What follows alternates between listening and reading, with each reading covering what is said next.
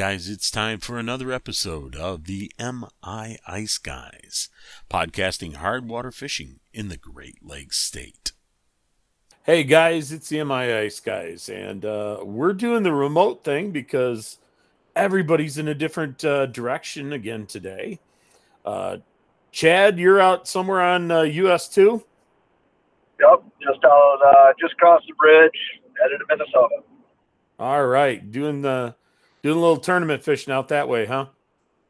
Oh yeah, Anthony just sent me a picture of a pretty nice crappie.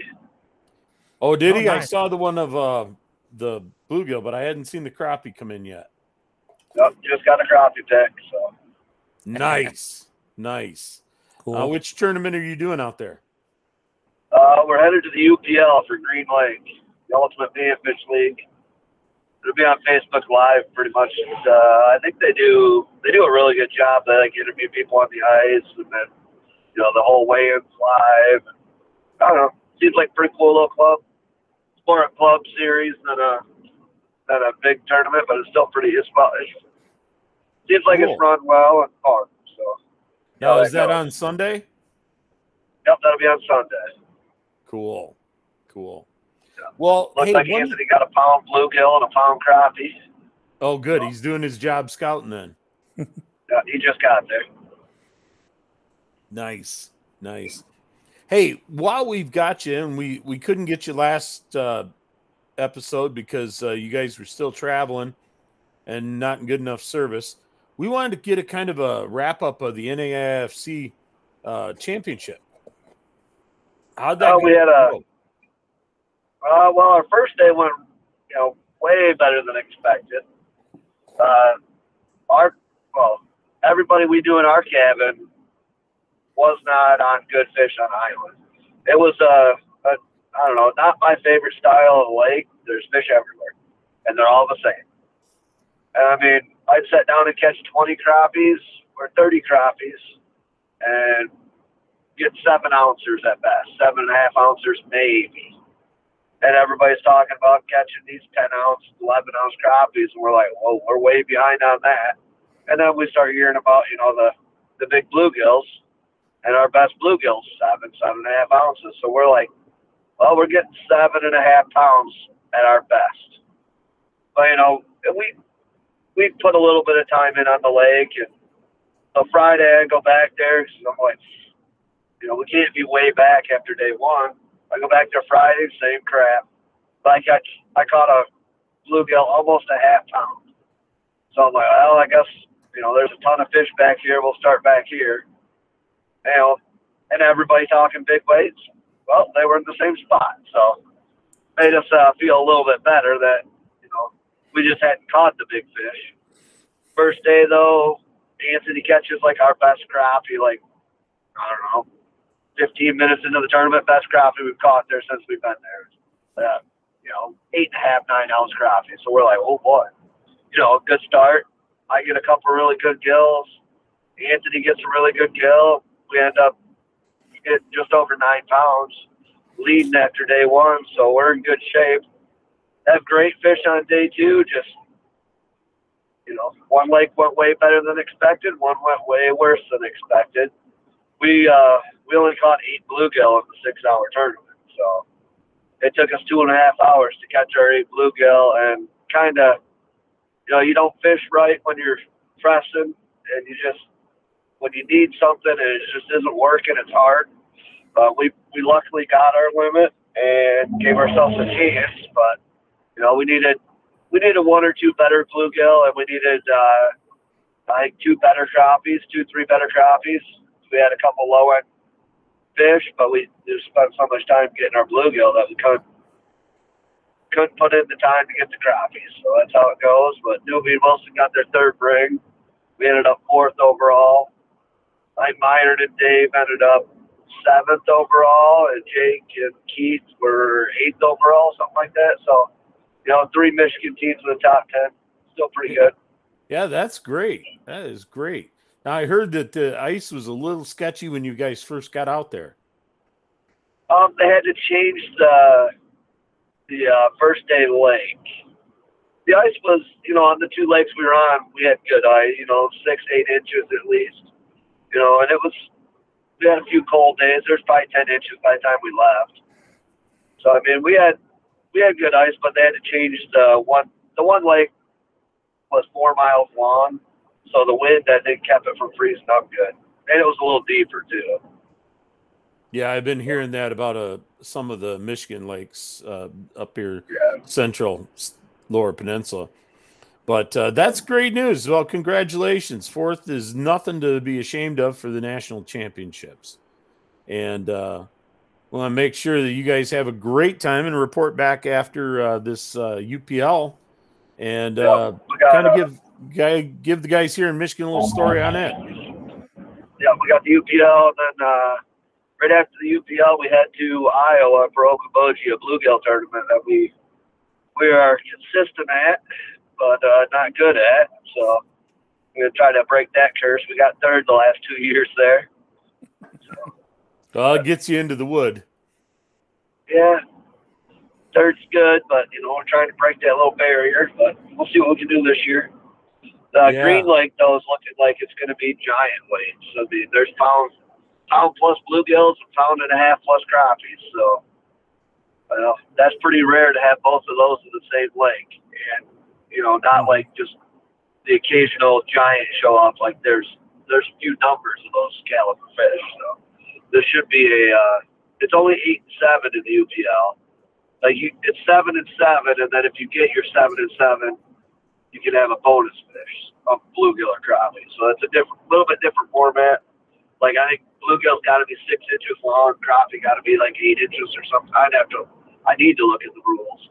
But uh, this lake isn't going to be one where you're got to measure them. I mean, there's, it's got quality fish. It's a big lake, so and it's Thursday's high is going to be minus ten. Is the high. So and I think Sunday is supposed to be a tad on the chilly side. So we'll see. Hopefully it's not windy. Yeah, they're uh, the forecast I read for uh, the Grand Rapids area shows us of lows around zero for uh, Thursday through the weekend. Thursday, yeah, that'll make good ice. Yeah, lock things So when up I get- for us. When I get home, I hope to be able to fish that uh, northern north side of Grand Rapids, all that you know, northeast and north of Grand Rapids stuff. yeah, I'm looking forward to it. We did get out this weekend though. Um, I know you guys got out during the week, and then uh, I had to do my job, and was able to get out on Friday though on New Year's Eve on Mitchell. Yep. Took the long walk and uh, sorted a lot of fish. Yeah, we, we put a couple days in, well, a couple uh, afternoon or mornings out on Mitchell, and we did an afternoon on another lake. But well, got to catch some fish. You know, some nice fish coming out of Lake Mitchell too, so that's nice to see. Yeah, I was having a good time. I found a couple of decent ones. Uh, I don't think I walked out quite as far as you guys did. I'm waiting to bring the machines out there. Yeah, But uh, the bite was a little finicky for that early in the season, too. I was surprised. yeah, I think there's some some kind of pressure or something because they should have been biting a little better. But I mean, you have to do some sort. You get a three inch bluegill, on a three inch bluegill, and you might get an eight or nine inch bluegill, or you know, 10, 12 inch crappie. but you got to do some sorting there and find the find the cover. You'll find find the fish. But Yeah, that's basically what I was doing. I was drilling and looking and catch a few. Yeah. And if I didn't find many, I was moving. that's what we had to do. Find the weed beds and those little holes. and you know, find a little deeper water with weed beds. There's crappie and bluegills roaming around the edges, bass, everything else in there too. Yeah, and it seemed like They're we had a pretty heavy cloud cover uh, over the weekend too, so that that really kind of didn't help with that dark water on Mitchell. I don't know. The bite just did seem a little bit off, but Yeah, about cold fronts, something. You know, weather's changing all the time. yeah. I'd Once probably we some kind of pressure. once we jumped to that other lake, uh, things got a little quicker. They were Yeah, still Yeah, still a lipping lot of it a smaller bit, fish there too.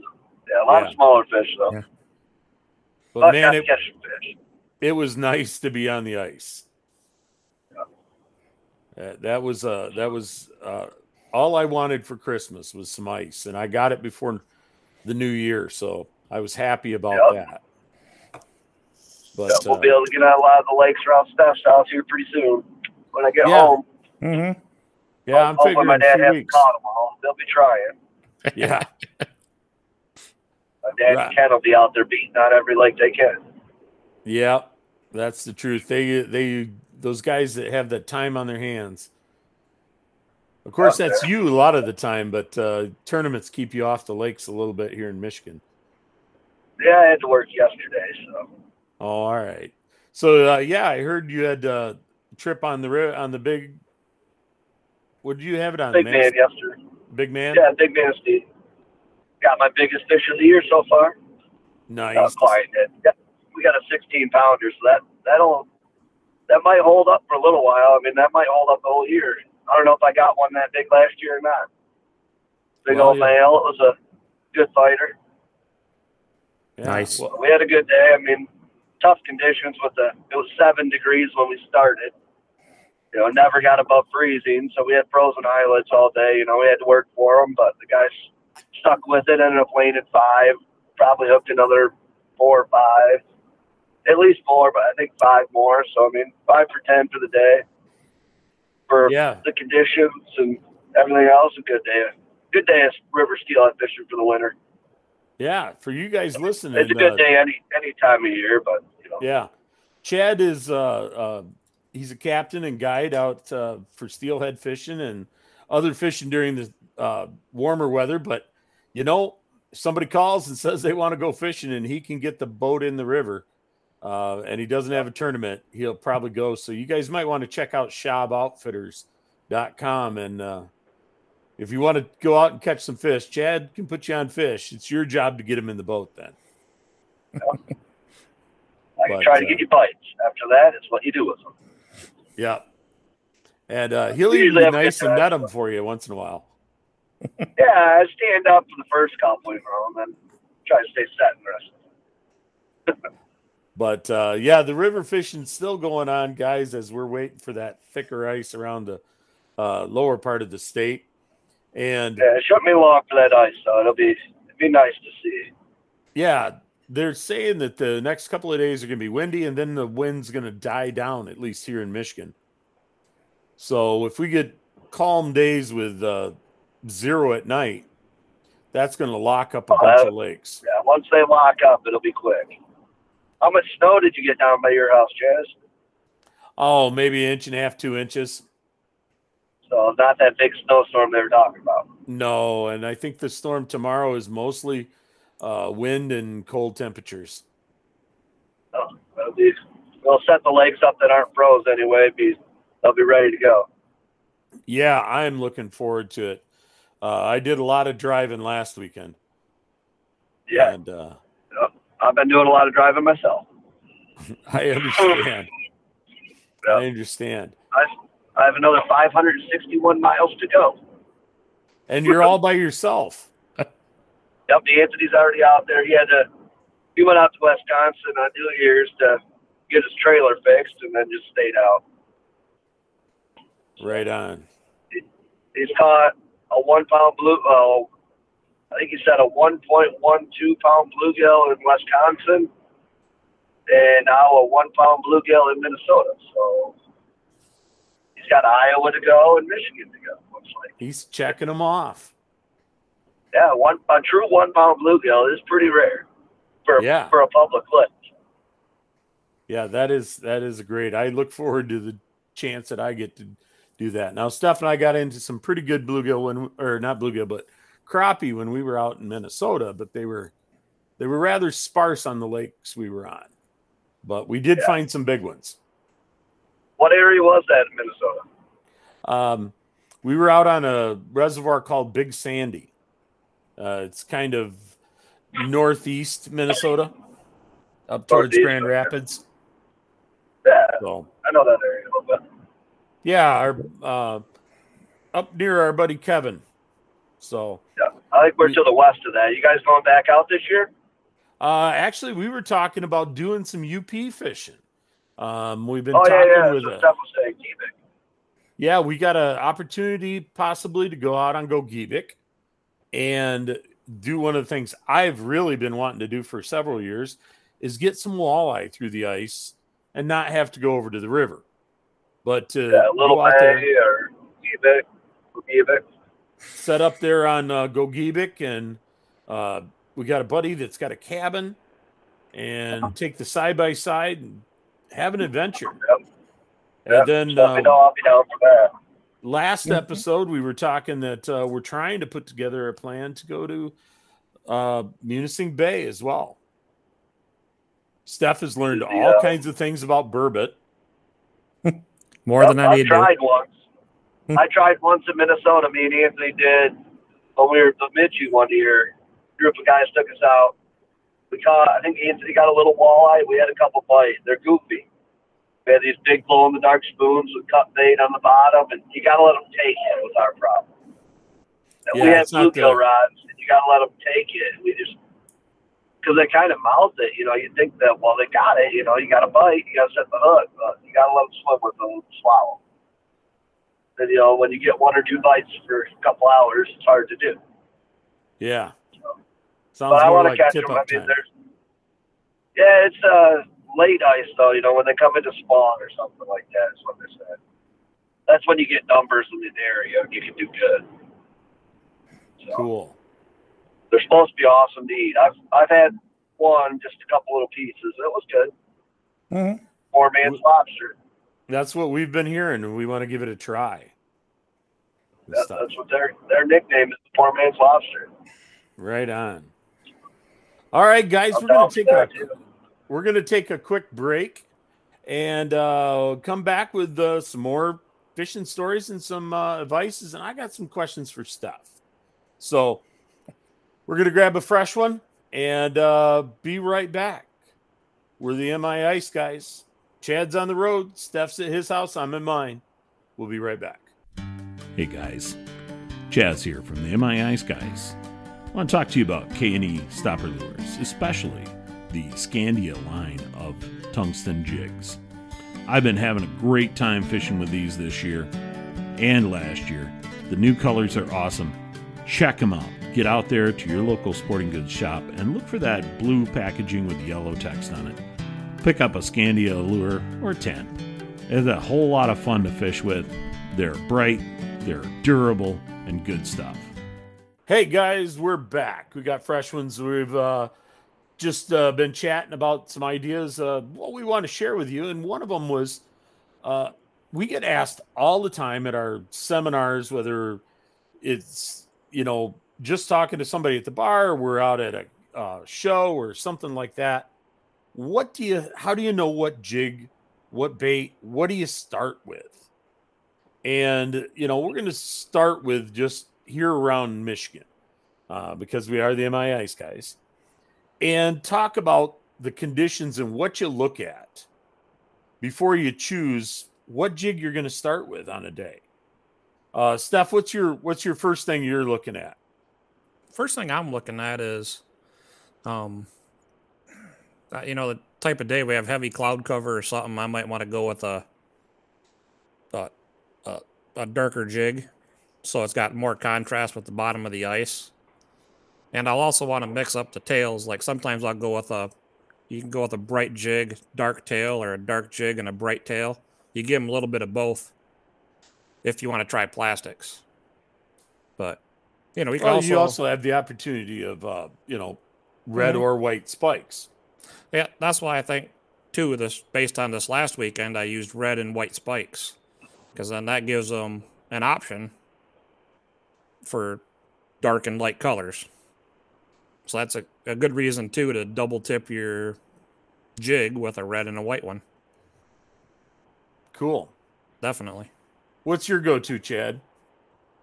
Uh, I probably depends on what I want to catch. You know, if- if I'm mainly wanting to catch bluegill, I'm going to go with more of a bait. You know, with with the spikes.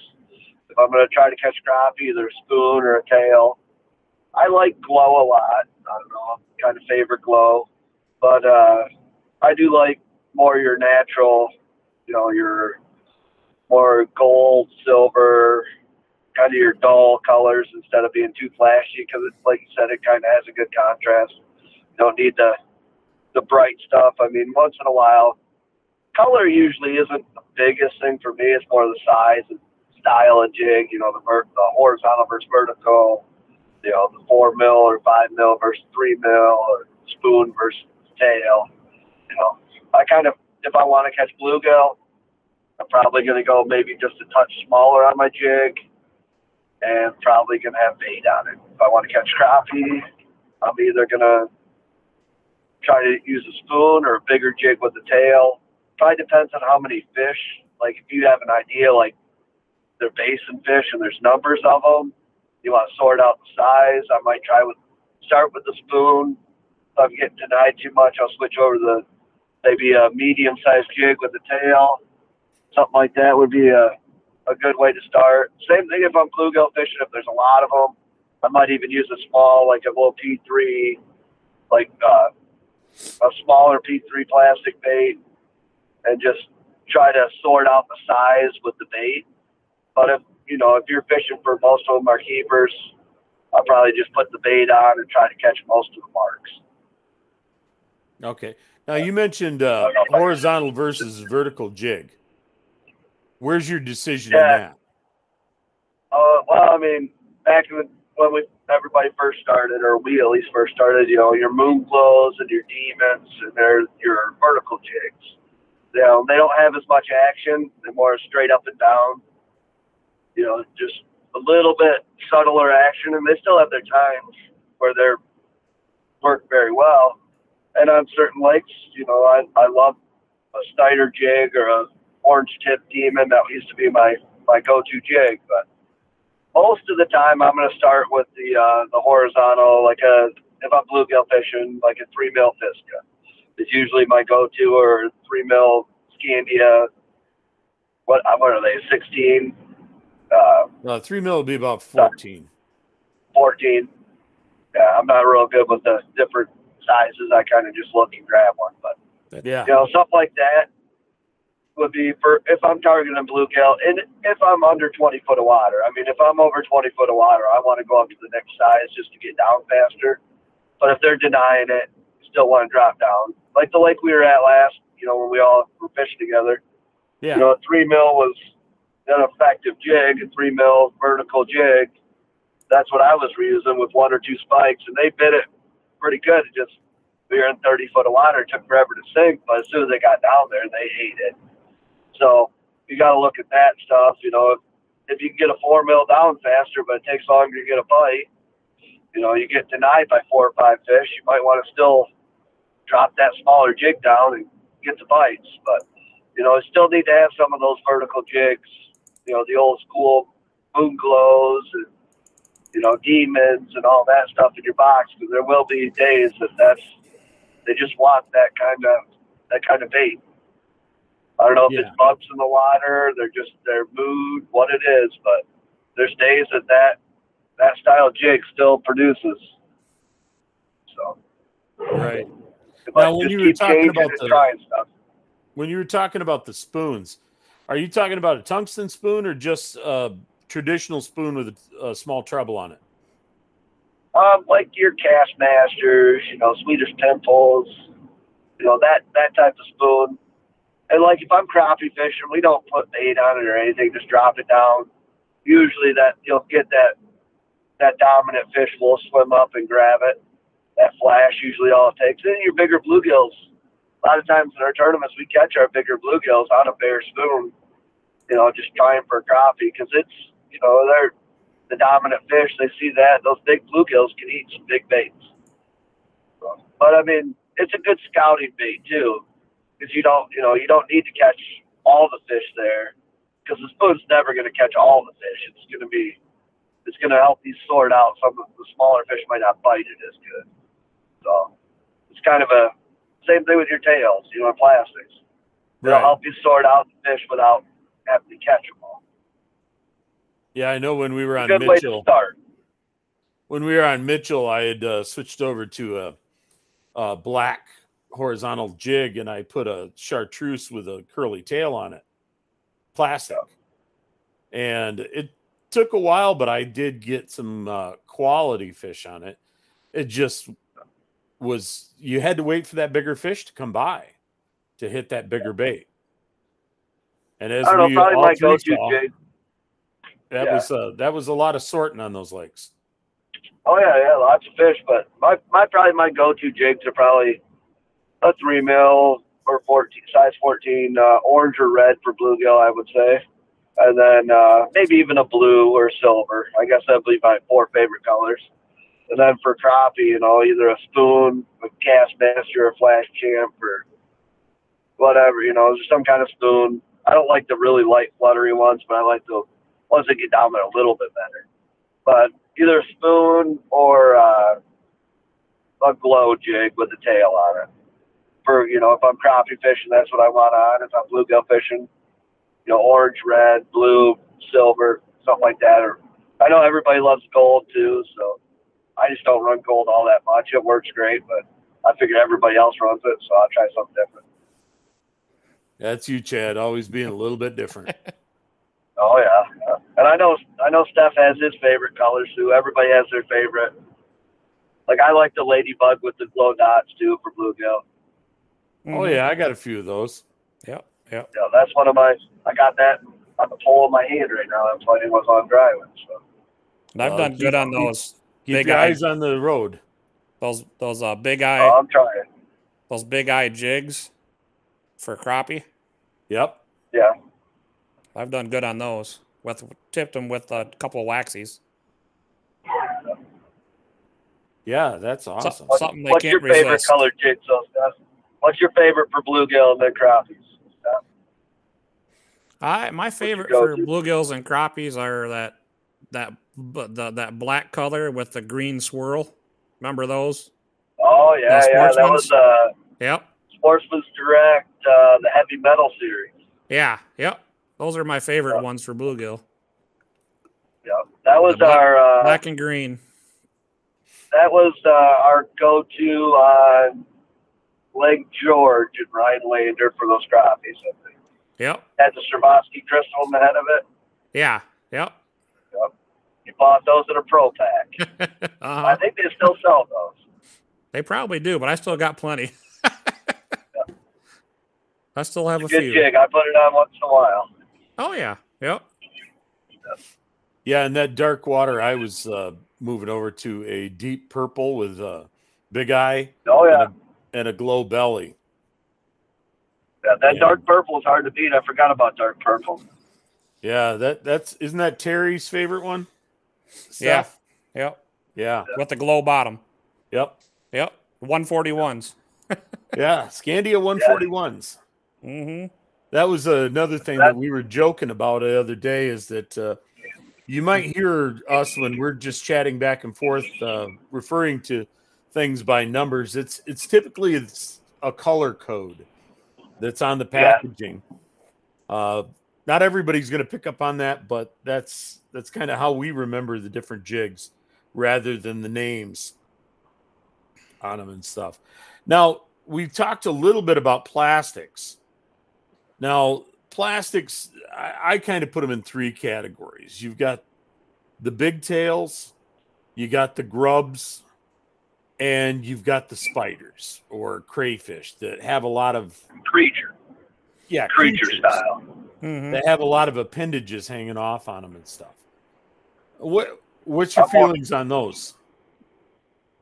Uh, I lean more towards the uh, straighter tail.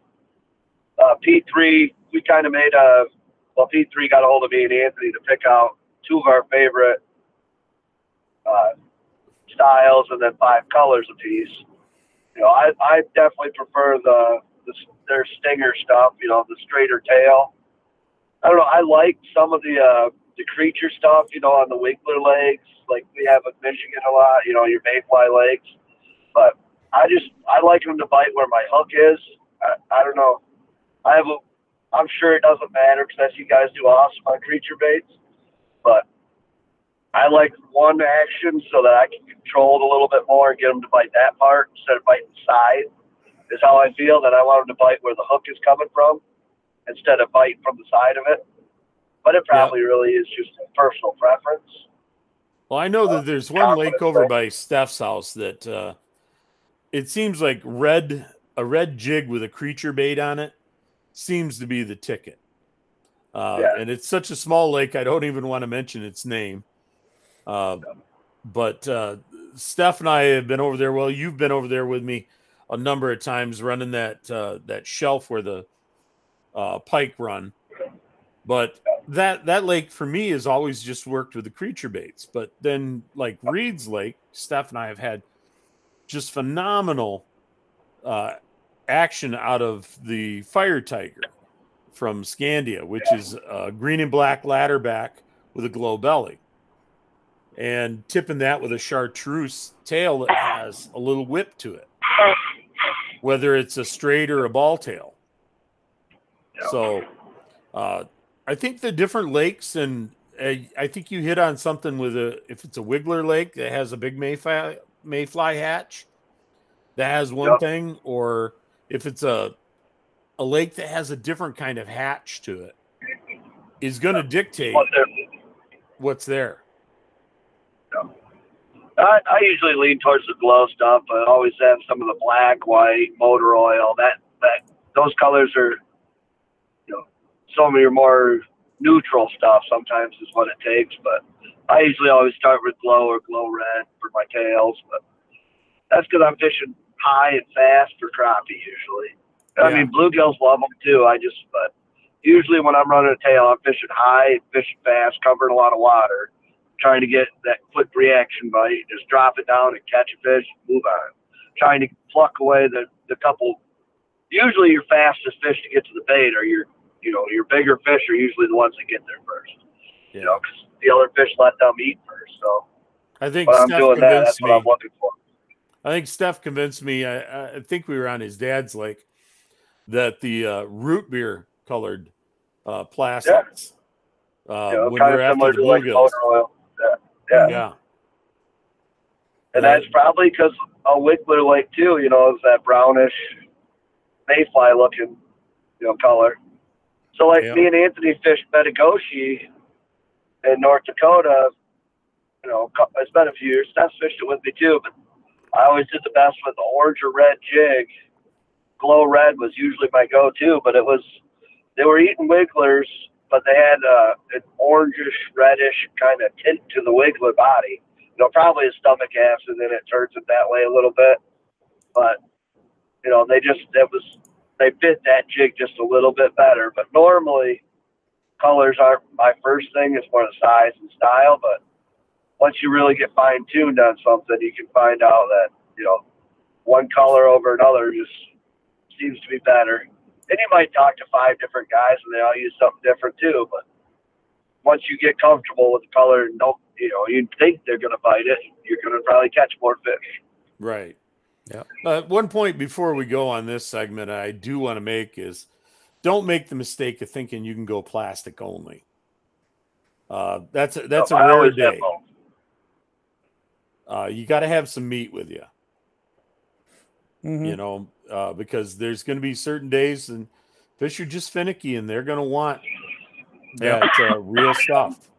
I mean, it's nice when they're aggressive and everything, and just hitting plastics left and right is a great day. But when it comes down to it, you got to have that bait with you in case they decide to switch gears. Yeah, and sometimes Yeah, you start mean- the frenzy with the bait, and then you can, after you the got a frenzy, you can slip over to plastic. Yeah, as the sun goes, is gets higher, you know, the bite's going to get different. Mm-hmm. So, first thing in the morning, last thing at night, they're most aggressive. You can get away with, you know, your tails better. But you know, middle of the day when there's a little bit lethargic and been fished a little bit, you might have to put on, you know, go down to one or two spikes and. You know, a little bit smaller jig, a little bit smaller profile, or vertical jig, less, a little less action, something. You know, Oh you yeah, always got to change if they're not biting. If there's Mm-hmm. fish there, there's something that'll get them to go. oh yeah. Well, we're going to take another quick break, and we we come back uh, from that. Uh, Steph's going to fill us in on uh, one of his recent fish fries, and then we're going to also talk about taking care of your bait. Um, I got asked that question uh, yesterday, and I I think it's worth talking about. So uh, we'll be right back Gonna freshen our beverages and keep safe on the ice, guys. Guys, when you're out on the ice, do you protect your eyes? The MI Ice guys have partnered with Costa Del Mar sunglasses. Made in America, made by hand. The thinnest glass technology for sunglasses. 100% UV protection. We love our Costas so much, we took them to Finland to the Worlds. They allowed us to see where other people had been drilling before, protected our eyes in the blowing snow, and kept us looking good on the ice. Made in America Costa Del Mar sunglasses. Get them online, get them at a local retailer near you. Remember, tell them the MI Ice guys sent you and you need the best.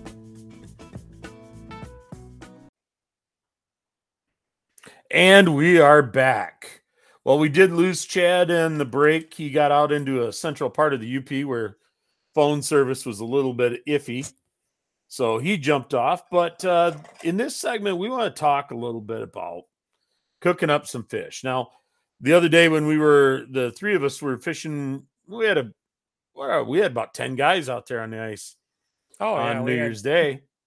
Uh, we we, had we, were group. having a quite the group and quite the blast. And uh, man, we Swiss cheese that little lake. It was a lot of fun. But when it came down to the end of it, uh, Steph had mentioned that he was going off to see his dad and stepmom, and he was they were going to have a little fish fry. And so I said, "Well, here's some more fish. Might as well only one of us clean them." and uh, so you were able to go off and uh, feed the parents. Oh, yeah. Yep. So I you got them home and cleaned them up. Yeah, I had the fillets here at the house, had them all cleaned up. Did uh, I- did our standard uh, fillet them, skin them? Oh, yeah. Yep. And then I happen to have some buttermilk here. So I marinated them in a little buttermilk Oh yeah, just for something a little different, you know? put a little tang to them, firm them up. Yeah, yeah.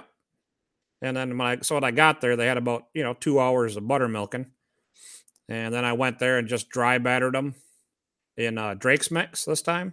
Oh okay. Yeah, it's I like to try different things. I like like Drake's mix. You got your Andy's, and you can do your own flour, cornmeal, or whatever you want to do. Yeah, But, we've uh, done that a number of times. Oh yeah, Uh, you know, we we even did that when we made that beer batter for those uh, the film crew that one time yeah, oh yeah. uh, when we were shooting with the Travel Channel. Mhm. That was a that was a lot of fun. But yeah, to your point of buttermilk in them, that the buttermilk is a- obviously a, a lot heavier product. Oh, So yeah. it's like going to put a cream coating on those, as well as a little acid that's going to break them down a little bit, tenderize them a little bit. I put them in a strainer to get the buttermilk off them. Obviously, Yeah, I to put get 'em in a most of it off, Strainer in the sink. Yep. but it's still got moisture on it. Oh so yeah. that's what that's where a dry gonna- batter really is Mhm. going to stick. yeah. Yep. So, you know, a lot of people, uh, whether you're frying chicken or you're frying fish or you're frying whatever, you know, you, you got to figure out how to make the batter stick a bit. And if you have something that doesn't have a way for it to stick, whether it's a wet fil- fillet and Yeah, a flour based uh, mix, you know, you can use like the buttermilk or some people use an egg wash. Egg wash. Yep. And some people use uh, buttermilk and an egg if you really want a thick coating. Yeah. But it's going to add a thicker coating to the fish. I don't like a heavy coating on a fish. Even when I do my beer batter, I do it thin. Yeah. Yeah, we run them down pretty thin with that. But uh you know, that gives you a fair battering. Now, a lot of times when Steph and I fry fish, we're just taking wet fillets Mhm. and we're throwing those into a mix that we probably have done ourselves, which predominantly is going to be about two thirds flour, one third cornmeal. Yep. And then we're going to season it. You know, Yeah. whatever we reach for in the cabinet, you know, garlic, pepper, salt, you know, Captain Tony's, a little Chaz's magic dust. You never know. Fire it up, literally. Yeah. we got to try that. Oh boy. But that can make a really That might cure my lightweight COVID. and you know a lot of people think about fried food as being fattening or you know holding a lot of the oil and stuff and one of the tricks is if you're really worried about that, using that dry batter on just a wet fillet that's just wet with water. Mm-hmm. And that's going to make a real thin coating on there to make it not have as much potential to absorb oil. Yeah, and don't don't overload your fryer with fillets. Just do like four or five at a time, depending on the size. Because then you'll, if you cool off the oil too quickly, you're not going to get a good seal on the fillet, and then you're going to get an oily fillet. Yeah, and if you have a good thermometer, or you've got maybe a fancy digital fryer, uh, I got one in the basement. I don't use it too much, but and you see that oil temperature drop, you're overloading the fryer. And when that oil temperature drops, it's going to be more likely to absorb into things because it's going to take longer to cook. Mm-hmm. Whereas a hot oil, you don't want to get it too hot because we're going to get up to the smoke point and then the fire extinguisher is going to be going, the smoke alarm is going to be going, everybody's going to smell it all over the house. You want to find that sweet spot for the particular oil that you're using. And a good fryer oil, which is a vegetable oil. Uh, you can use Yeah. peanut. I don't Peanut's think a good oil. necessary. Uh, but good fryer oil. Mm-hmm. Um, now I ran into somebody the other day that swears by using olive oil. And I asked him, Are you making a salad? Yeah. Olive oil has a very low smoke point. So olive oil is a flavorful oil and it's meant to be absorbed in a little bit so you can taste it. Mm-hmm. It's not an oil to fry with. Now, if I was sauteing vegetables with no batter on them, maybe that, Mhm. that olive oil would work. But frying fish, I would suggest that you just go down and you buy a brand of fryer oil, and Mhm. it'll say right on it. I know Crisco has it. I have a, a jug sitting here in the kitchen, uh, and do that. Now we mentioned beer batter, but Chad on the break, he was uh, poking you about one of the ones he really liked that you've done recently Yeah. using That's- Seven Up. Yeah. I uh, uh Northern Pike. I've uh poached it in seven up. Just take straight seven up, you know, bring it to a boil and poach your pike fillet in it. Doesn't take long to cook. And then when you pull that out, you can drizzle it with butter. And if you want it a little brown, you can broil it a little bit. But I mean, it's like it's like lobster. hillbilly lobster. Hillbilly lobster. Yep. And uh, for those of you that think that pike is such a hard fish to clean, uh, you haven't seen Steph do it. And I will promise you there are 400 YouTube videos out there that will show you how to do it properly. oh yeah. and uh, you know, it's not that hard of a fish to do. And poaching, I've actually even done the poaching trick with bluegill. Hmm. And then I chill them. And I serve them with just a little bit of like a cocktail dipping sauce. And it's like shrimp. Mm-hmm. They're just delightful.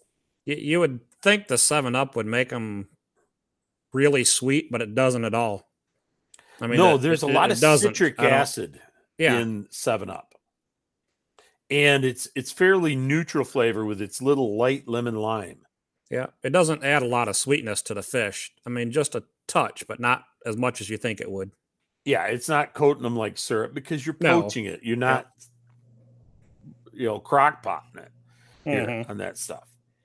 But uh, you can you can really open your mind on a lot of things and a lot of different ways to do fish. And if you go to miiceguys.com, uh, both Steph and I have posted some recipes out there, and we've got a couple out there from our friends that have things, even a, a, a fish chowder that you can make. And I think I put the one on there. If I haven't, I will for the fish lasagna that Big John Sitka loves. And his wife just loves it when uh, he makes that. Of course, Big John Sitka, he married her, uh, married him a good Yooper girl. Mhm. So, yeah, he's a wise, wise man. So, you know, when you guys are cooking your fish, don't think you got to just standardly out of the box fry them in bland old whatever every time. You can shake it up a little bit and change it up a little bit and check out some of our recipes and you'll you'll see those. Yeah, one of the things I'm trying now is uh, rice flour oh because that's how they make you know like your Chinese traditional tempuras is with rice flour and cornstarch. So I want to try that in my next beer batter. So I want to I want to experiment with the rice flour to see if that gives me a different texture, a different flavor. tempura crappie. Why not? Yeah. All right. Well, let's go fishing. Let's get us some. now, one of the other things that uh, came up to mention is that uh, I ordered a, you know, we were just talking about it. I ordered a tub of thousand spikes, and that just keeps me from having to go to the bait shop every single trip. And what I bought was one of those little bait safes. It's like a giant uh, bait puck. It's insulated, so you can keep them in that. But if you don't have one of those, you can keep them right there in the tub in the fridge. Mm-hmm. And there's just certain things that you have to watch out for. Number one, just like the bait puck, don't let it freeze.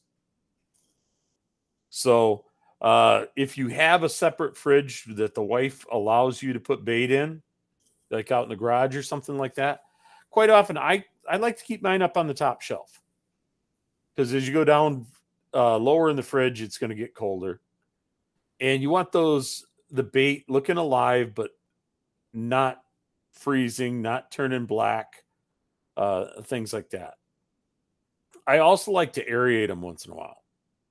And when I say aerate them, all I do is I just take the thing and I give it a shake. Fluff them up. Fluff them up, exactly. They're they're moving slow. You got to keep oxygen around them. Uh, it's not like they're going to swarm to the oxygen. Uh, the other thing is don't let them get too warm. If you're going to ride two hours up to Cadillac, uh, don't put them in the cup holder in the truck Mhm. with the heater on high.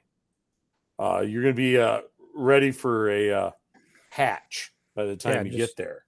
Just take what you need and load up your bait puck. Right. So if Yep. you buy the thousand, and there's bait shops around that'll sell you the thousand, do that. Now, what I do is I have a, a friend down at the club, an older guy, and he wanted in on the deal. So I says, okay, I can just order the thousand a couple of times a winter and be all stocked. And I know Mhm. Steph does similar, picks up a, a, a load and keeps them stocked. And that way, you always just grab a pinch of them, put them in your bait puck as you're headed out the door. Cuts your time of preparation down a bit. It, it- it's just a good thing. Now, things like wigglers. Wigglers are a little bit harder to keep. Mhm. Uh, oh yeah. They're a little more expensive than spikes. You want to do that. Waxworms, you can treat them just about like spikes. Yep. Uh, I like to fluff them a little more than spikes, just because they're a little bigger worm and things like that. Uh, mousies, Yep. I like to get mousies when I can.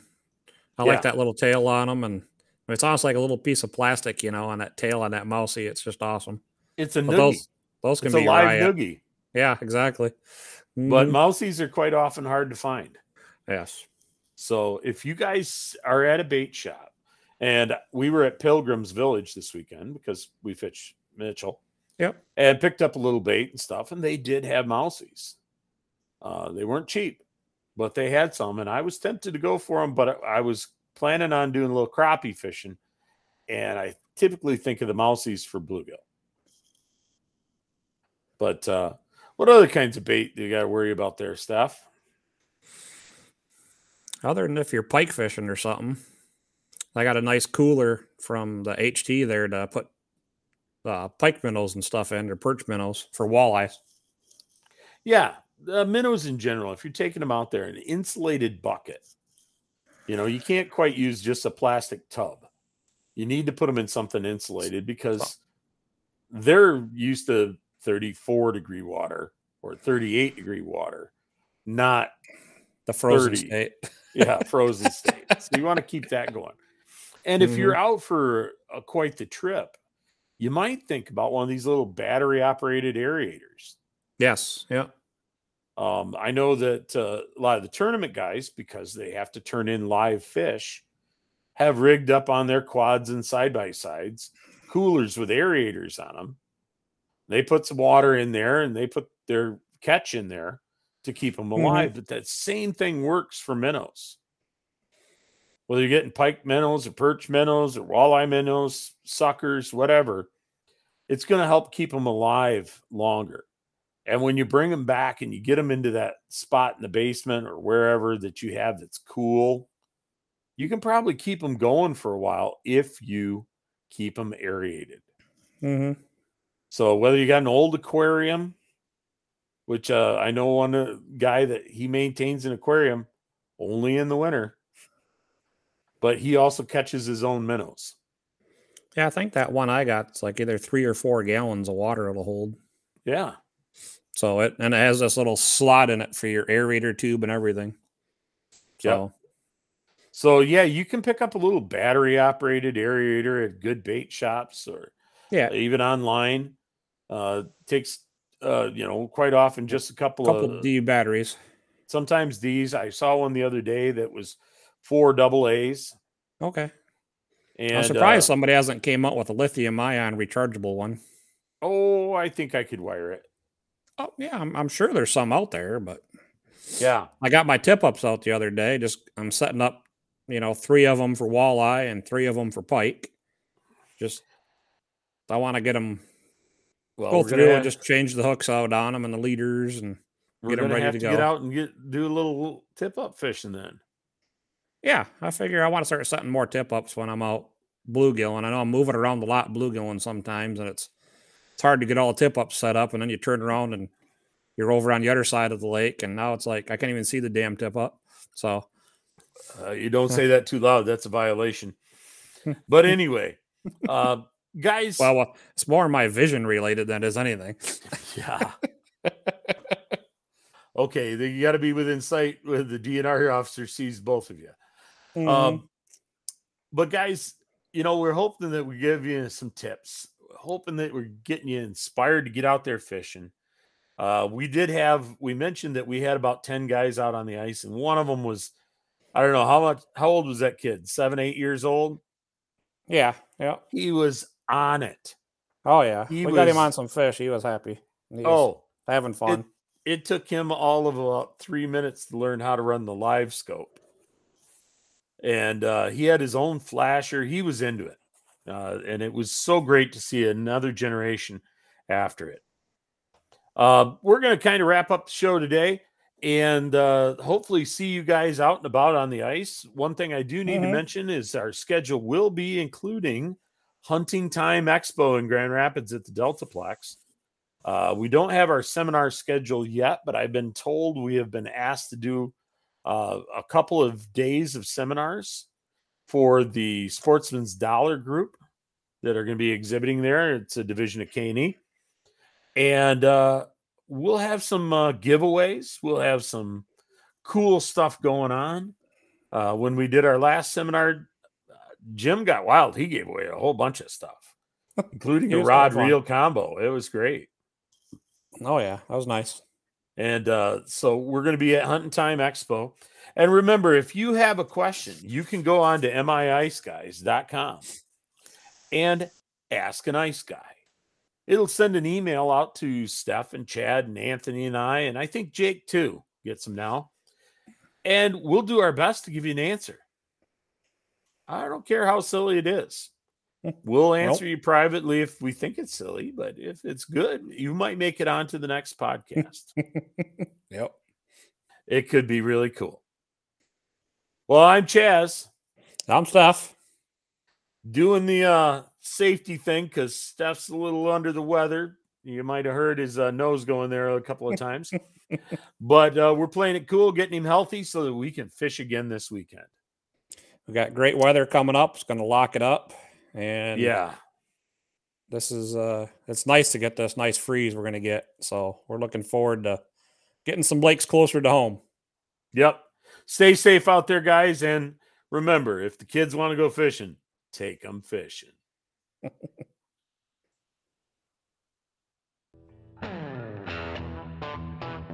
guys, be sure to check out miiceguys.com. Not only do we have our past episodes available for download, but we also have some recipes, our ice map, and some great product reviews, as well as some tips and tricks that you might be interested in. You can also follow us on Facebook, but remember, the source is miiceguys.com.